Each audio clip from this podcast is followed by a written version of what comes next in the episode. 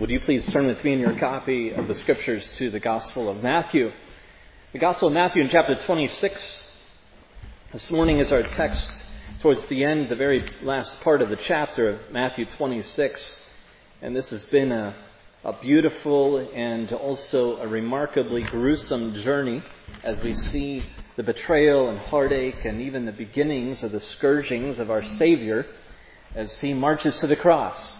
The title of the message this morning is Christ's Look of Love. And if you would care to, on the back side of your bulletin is several points from the passage that we want to draw out as a means of application. And by the way, this morning, um, this message has to be firstly for you, and it is for me. But I also would encourage you to listen with perhaps a, a counselor's ear, a compassionate counselor's ear. Maybe there's someone who you're around. Maybe you're parenting a child, or maybe you have a relative, or a loved one, or a friend, someone that you know that needs to hear some of the assurances uh, that are found in this passage this morning. I encourage you to listen. Uh, always listen for your own, for your own sake.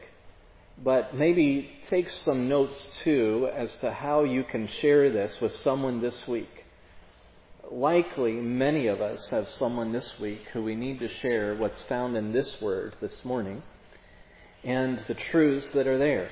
If there's things that come out that the Holy Spirit brings out of this message that speak to you, write them down. Don't, don't trust in your memory and write them down and, and think about those things as you leave here today and maybe even pray. And this is a, a prayer of a faithful uh, church member, and that is, you know, pray, God, would you even lay this message on my heart to share with someone else this week, every single Sunday? Use that as an opportunity where you've received some some skilled training and some skilled preaching and teaching in the Word, and, and you're imparted with that skill. You're empowered, you're equipped with that, and you're entrusted with that Word then to go and take it beyond into the Monday and the Tuesday and the the dreary Thursday afternoon and take that word and say, Lord, would you use this, what I have just heard and what I have learned, would you use it also in someone else's life? First, let God change you in it. When God changes you, then God will change people around you. He'll change people through you. He loves to do that. But he, he has to change you first. So you listen first for the truth for your own heart this morning. Matthew chapter 26 and verse number 69 verse number 69 begins our text this morning. Now, Peter was sitting outside in the courtyard, and a servant girl came up to him and said, You also were with Jesus the Galilean. But he denied it before them all, saying, I do not know what you mean. And when he went out to the entrance, another servant girl saw him, and she said to the bystanders, This man was with Jesus of Nazareth. And again he denied it with an oath. I do not know the man. After a little while, the bystanders came up and said to Peter, Certainly, you too are one of them, for your accent betrays you. Then he began to invoke a curse on himself and to swear, I do not know the man. And immediately the rooster crowed. And Peter remembered the saying of Jesus before the rooster crows, You will deny me three times. And he went out and wept bitterly. Continuing on, when the morning came, all the chief priests and the elders of the people took counsel against Jesus to put him to death. And they bound him and led him away and delivered him over to Pilate the governor. Then when Judas, his betrayer, saw that Jesus was condemned, he changed his mind and brought back the thirty pieces of silver to the chief priests and the elders, saying, I have sinned by betraying innocent blood. They said, What is that to us? See to it yourself. Throwing down the pieces of silver into the temple, he departed, and he went and hanged himself. But the chief priest, taking the pieces of silver, said, It is not lawful to put them in the treasury, since it is blood money. So they took counsel and bought with them the potter's field as a burial, burial place for strangers. Therefore, that field has been called the field of blood to this day. Then was fulfilled what had been spoken by the prophet Jeremiah, saying, And they took the thirty pieces of silver, the price of him, of whom a price has been by some of the sons of Israel, and they gave them for the potter's field, as the Lord directed me. Thus says the word of the Lord. Would you pray with me?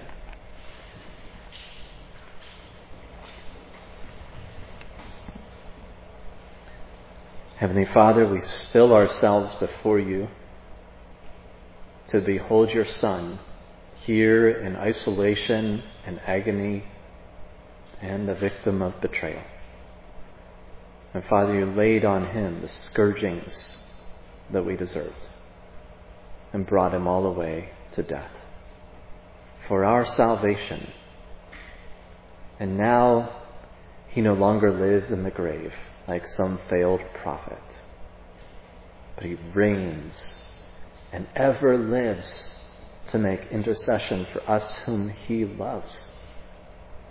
So as we preach Christ this morning, we know he's in audience and we know he's the living word and we know he's the priest and the prophet and the preacher this morning who speaks of himself and Holy Spirit. Father, we pray that we might revel in the revelation of Jesus Christ this morning. Bring to us counsel. Bring to us comfort. Bring to us confrontation and conviction. Father, we pray, do all these things and more than what we even know to ask during this precious time when the Word of Christ is opened. And we pray this in His name. Amen. As Matthew narrates Christ's journey to the cross, here in this passage, he shows the clear contrast between Christ's faithfulness and the unfaithfulness of Christ's disciples, of God's people. He contrasts the righteousness of Christ with the unrighteousness of his disciples, or even the self righteousness of his followers. And followers like Peter and followers like you and I are found in this passage. And we have seen how Matthew has laid out what was going on in the band of the disciples leading up to this point. And Matthew is showing us that every believer, that even those who are, say they're committed and close to Christ, must be watchful in prayer and consciously dependent upon the grace of God, or they will fall into sin. If Peter can fail, if Peter can fall, you and I can too. And we do. And when we see a committed disciple fall, when we see a, another brother or sister in Christ fall, we see how unhappy they become, how unsettled they grow. Sin leads the Christian into misery. No Christian can remain happy. No Christian can remain uh, content and at peace while sin is in his life. No Christian can truly be indifferent towards sin, his own sin. Peter's response to his own failure is a, is a picture of what every true believer's response is. Sin is betrayal. And at the root of sin really is rebellion. And that's why in betrayal and in rebellion, as a follower of Christ, that's why a follower of Christ can't remain happy in their sin. That's why they can't remain at peace in their sin. A true follower of Christ knows that his sin has wounded the heart of Jesus Christ as Savior. Let me say that again. A true believer, a true follower of Christ, recoils at the thought, mourns and grieves at the thought that his sin would lead to the scourging and the crucifixion of Jesus Christ, his Savior. And that's really what Peter's actions did on that night. Peter added to the wounds of the Savior. Matthew gives us the framework, but every gospel writer, actually, besides Matthew, there's Mark and Luke and John, all three of the, the, the, gospel writers also included this vignette, this denial of Peter. How would you like to have your story written and repeated four times in the Bible? Oh, for sure, Peter would have loved to have skipped over this chapter of his life. Oh, how he would have loved to have never have lived in that day, had never had made those mistakes. But we see that God is sovereign. And through Peter's failure, God would make into Peter a man who God would use to proclaim the gospel and to build the churches and to set on mission for the good news of Jesus Christ. Luke tells us that Jesus knew that Peter was denying him. Luke tells us in his account that, that Jesus was conscious, that Jesus knew what Peter was doing. And I propose to you, and I think Scripture shares with us, and I'd like for you to turn to Psalm 55 for a second, that the wounds that uh, were laid upon Christ by Peter's denial were some of the most severe wounds that Christ would bear. Sin is sin.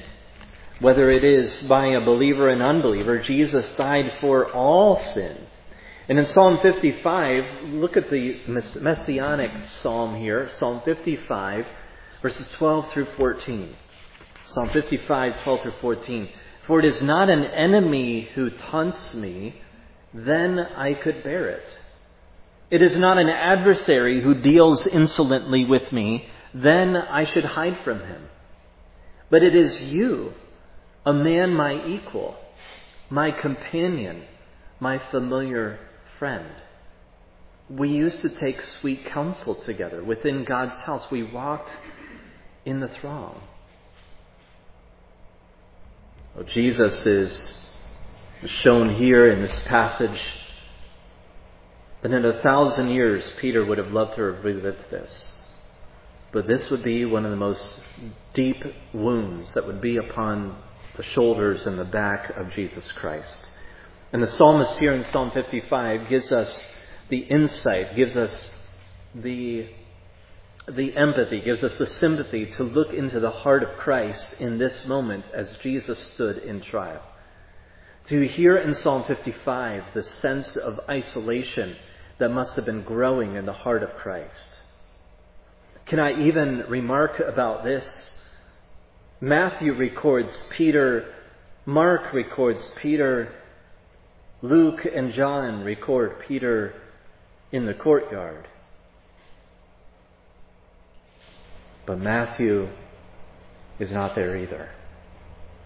At least Peter's in the courtyard, but no other disciple is mentioned, at least be looking on to the trials of Jesus Christ. While we might think Matthew might be poking at Peter a little bit for including him in his gospel and the denial and the repetition found in Mark, Luke, and John, Let's also remember that Matthew is mindful as he writes of the denial of Peter that Matthew wasn't even there to deny Jesus. Matthew knows that. No creature on earth was standing with Jesus when he was on trial. And soon even the Heavenly Father himself would forsake his Son. Christ would be the loneliest man in the universe.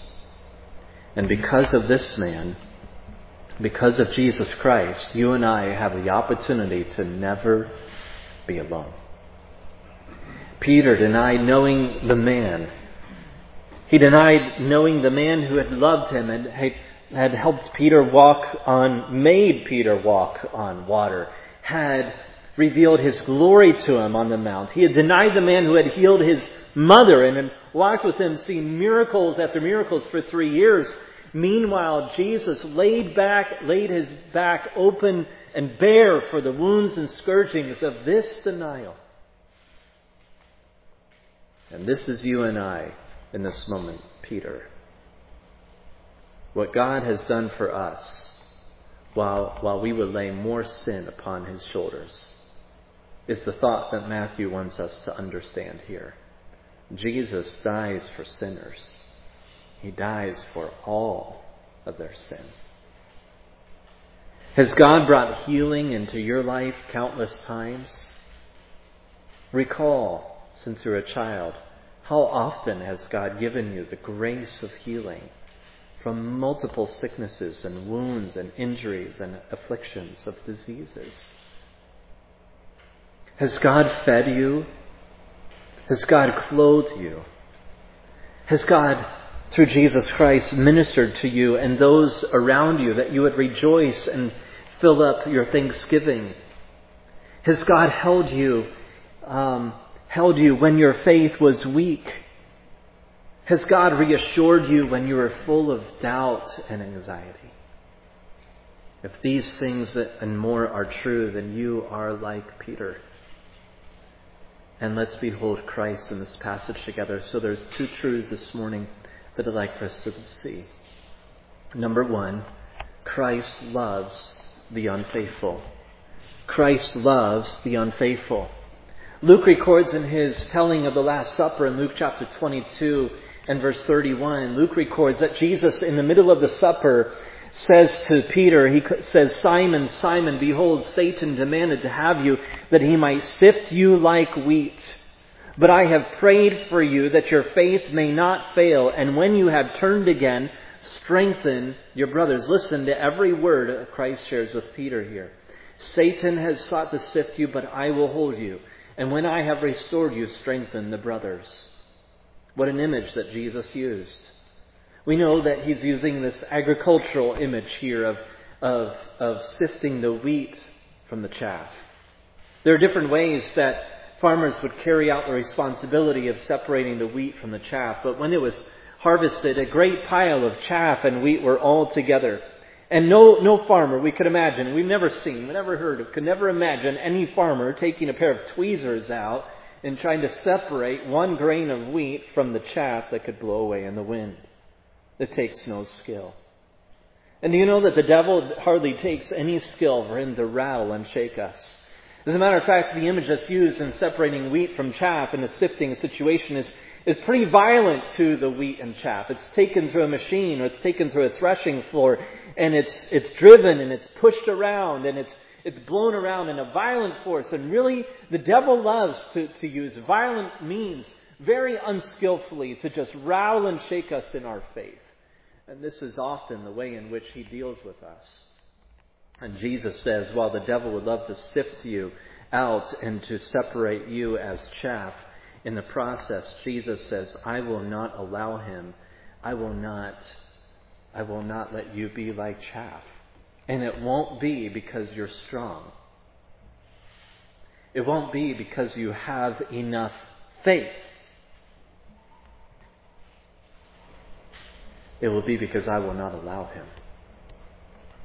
It will be because I will hold on to you. And Simon responds to Jesus basically, don't worry about Satan. I, am ready. I'm, I'm never going to deny you. I mean, a thousand may fall by your side, but I will stand. And even there in the garden, he pulls out his sword and shows a little bit of a demonstration of his loyalty to Jesus. But now here in the courtyard, everything seems to happen. And listen, when that Roman centurion comes up to Peter and says, Are you one of the Galileans that were following Jesus? Is that what the passage says? No, actually, in all three of the, all four of the Gospels, it's a servant girl. Two servant girls. Luke gives us a little bit more detail. He's a little bit more precise, and he says it was one of the servant girls who was actually keeping the gate of the courtyard, and she had seen Peter walk in, and she was coming off of her shift, and she was warming herself by the fire, and, and asked him, Hey, were you following him in? Because I think I've seen you around him before, because he's been in here in, these, in this area before. Peter denies it. Then as he's walking out of the gate, as he flees a little bit, he goes outside the gate, and then that servant girl who's watch, who's keeping guard and keeping the gate notices him and says, Hey, aren't you one of those Galileans?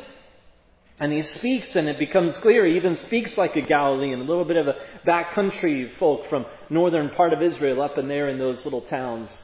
And he denies it. Then others around him say, "Oh no, I think you really are one of those Galileans." And Luke record, Matthew records that he invoked an oath, and he he really, in an untimely way, provoked a promise and swore, probably not curse words, but made an oath, a promise that he was telling the truth. And even on this, reinforces this. And Simon Peter remembers the words of the Lord. he is so broken in his heart. And as soon as he utters that third denial, the cock crows. We believe that's around 3 to 4 in the morning. And the cock begins to see the break, the promise of the day break in the morning. The cock crows a third time.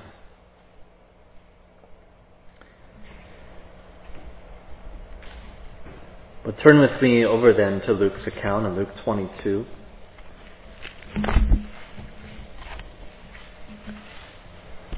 In Luke 22 and towards the end of the passage, Luke 22 verse 61.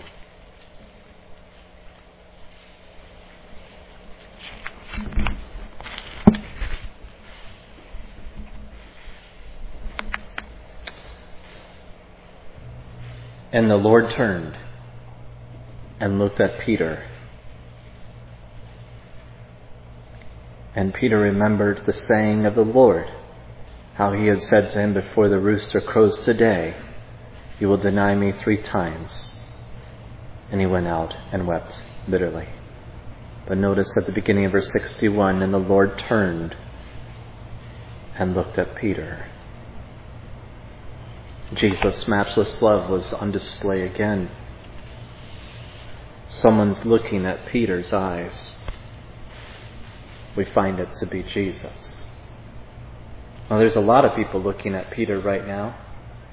Remember, he's gone outside the gate and a crowd has gathered around him and said, Wait a minute. Are you trying to get away? What's going on here? Weren't you one of the followers? A lot of people looking at Peter. But where's Jesus? Jesus is bent over. His back is bleeding, his face is bruised, and tears, no doubt, streaming down his cheeks. And he looks into the eyes of Peter. Out of all the people, to look into the eyes of Peter. The third denial rolls off the lips of Peter, and Jesus is looking at him. B.B. Warfield, one of the old godly commentators said this Our Savior, as he stood giving account in his trial, working for the saving of the world, had time to turn a meaningful glance to his failing disciple, and so to save him in the saving of the world, because the Lord Jesus is not going to let go of Peter, though Peter had let go of him. Listen, you and I need someone to love us like Jesus loved Peter. We want someone to love us with such a self denying, sacrificial love that they would set our greatest needs ahead of our own. We want that kind of love. Every one of us craves an immutable and unchanging and a perfect love. We want someone who's committed to us no matter what we say or do that might even betray them or push them away. Someone who will love us with great passion. And there's only one person in all the world who will love us like that. And in this passage, he looks at Peter and he looks at you and I. There's spittle on his face. It's been slapped by Pharisees. His face is gruesome to look at and it's bruised, and he can't stand straight anymore as his back is broken. And he looks, he looks at you and I. Do you know what that looks like? It looks like love. And you and I and if you have never known the face of Christ through the eyes of faith, you can see that face today. The second truth this morning is not only does Christ love the unfaithful, but God, through Jesus Christ, meets the unfaithful with forgiveness. This is where grace meets sin. Grace meets sin in the worthiness of Christ and our utter unworthiness to receive forgiveness. Do you understand? We are not worthy of forgiveness. We do not earn it. We do not deserve forgiveness.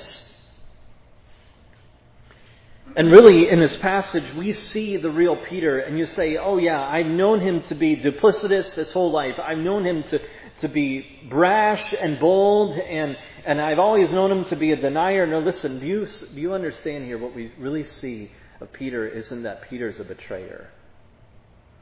What we see of Peter is who Peter really is. He's repentant. We see in this passage not Peter, the real Peter, as being a betrayer, but we see Peter as being a real follower of Jesus Christ. In Luke 22, earlier in the passage in verse 32, Jesus had mentioned that he had prayed that his faith would not fail. And Peter acknowledged his sin, and he acknowledged his helplessness as he wept bitterly his sin and even admitting his sin did not make him repentant. And do you know that just admitting your sin, just being honest about how sinful you are, how broken you are, how much of a failure you are, that that's really not that's not really not seeking forgiveness, just admitting being honest about things. Admitting sin doesn't make you repentant. It isn't until that sin is surrendered to Jesus Christ. Listen, it isn't until our sin is laid by faith upon the back of Jesus Christ that we receive forgiveness and cleansing. I know it's an inequitable exchange. We place upon His shoulders, upon His back, upon His body on the cross, the burden and the weight of our guilt and our sin that we have justly earned. We, we have worked up this sin. We have intentionally scoffed and mocked and blasphemed and been unloving and unfaithful and cursing to the heart. And we lay that upon the innocent shoulders of Jesus Christ. And in exchange, we receive full pardon. It's an unbelievable story. It's why it's called the good news. And believer, it's still good news for you even after you have believed upon Him and accepted the free gift of salvation. It's still good news for you. Your sin is still laid upon His shoulders.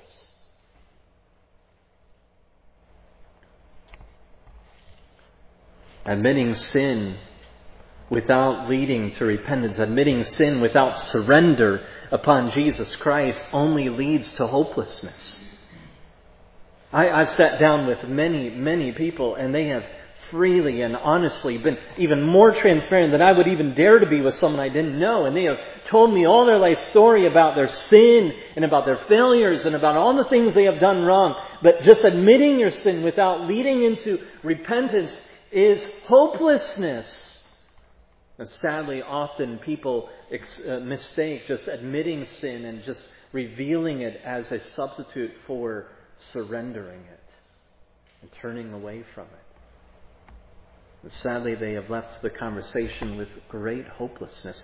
And really, they continue in the sin the pride to hold on to their sin and their unbelief that Jesus would even die for all of that, that Jesus would die for the magnitude of their guilt. That he was, that he is capable and that he desires to die for such a sinner as them. Listen, the gospel isn't about, isn't, isn't only about people turning from their sin. The gospel is about a full turn. It is about people turning to Jesus Christ away from their sin. It's about exalting Christ and his works so that the sinner sees hope and turns towards Him. Peter in this passage is every man, every Christian that is. Peter would have given anything for this not to be a part of his story.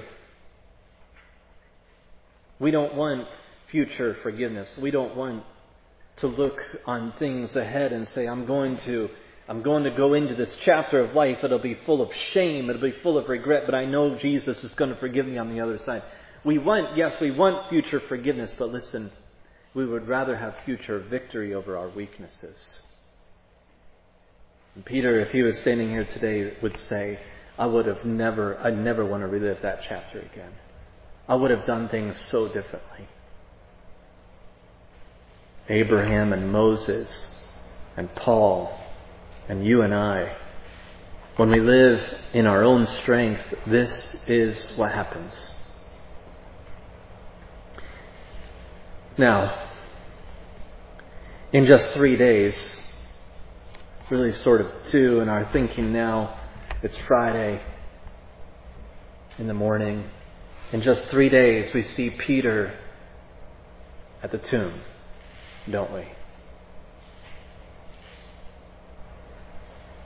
Where has he come from? Where has Peter come from to get to the tomb? Think about that for a moment. We don't need to prove ourselves worthy for Christ to save us. You see, Jesus died for sinners. He didn't die for the worthy, He died for the unworthy. Jesus died for sinners like Peter, and Jesus died for sinners like you and I. So too, when, when Jesus was standing in line to be baptized by John, remember John said, Who am I to baptize you? And he was in a line of sinners. Where else would Jesus be when he's identifying with those he has come to redeem? Remember when Matthew recorded that Jesus would sit at his dinner table and Matthew would introduce Jesus, the Savior, his Savior, to all of his friends and his coworkers, and the Pharisees ridiculed Jesus for eating with the sinners. Who else would Jesus eat with? So too, when Jesus was nearing the end of his life, no one would stand with him. Why? Who could stand with Jesus?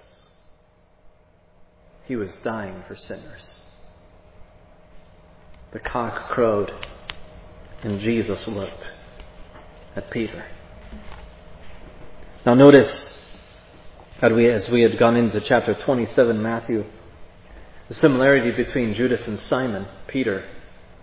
Both Judas and Peter seem to have some sort of regret, maybe even some sort of shame. As a matter of fact, it does record that Judas wept and, and his heart had changed and he cried bitterly and he went out and he, and he threw the pieces of silver, the 30 pieces, onto the ground at the feet of the scribes and the Pharisees and he hated himself. And he was so disgusted and he was so, so uh, torn apart that he didn't just cry, he committed suicide. He hanged himself. And that would be the end of Judas in this world. Well, Peter here seems to run as well. Peter seems to have some sort of form of remorse and guilt and tears and grief and daunting shame. But why didn't he go where Judas went? Was it because he was stronger than Judas? No. The answer came earlier, remember, when Jesus said to Peter, Simon, Simon, the devil would like to sift you like wheat, but he will not, for I will keep you in that hour. What's the difference between Simon Peter and Judas? When Peter ran away from the trial that day, he ended up running toward God. We know it seems that he actually ran toward the people of God. Where did Judas run to? Isolation, even isolation from God in that sense. Where did Peter run? In a few days, we find Peter gathered with him and the disciples in the beginning of John chapter uh, 21. When we find out, John records about the resurrection. Mary and Mary, they go to the tomb early on Sunday morning as the sun rises and they're able to enter into the cemetery and they go to to uh, further address the body of Christ with dignity and honor as it had been a rushed burial on Friday evening. And the angels tell them, Who are you looking for?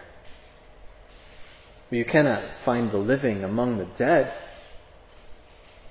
Go and tell his disciples that he is risen, just as he said. And so, Mary and Mary in John 21, and I think it's verses 2 or 3, they go and they enter into the assembly of the believers, of the disciples. And there among them is, is Peter and the apostle whom Jesus loves and they hear that there's an empty tomb and that Jesus has risen. And John and Peter run, and John stays outside the tomb, but Peter runs inside the tomb, John says. Where was Peter? Was he sulking? Peter ran towards the sound of God, the sound of God among his people. He was with the people of God, and this stands in contrast to Judas, who isolated himself and took his life in shame. And this is where the saints, the, a true believer's colors are revealed. Followers of Christ find solace and they find encouragement and they find restoration where the people of God are gathered. Let me say that again. Followers of Christ find solace. Followers of Christ find encouragement and restoration where the people of God are gathered. And the fact is that no one gathered as Christ was in the tomb, could say they hadn't betrayed Christ, for every one of them was just like Peter in that moment, weren't they?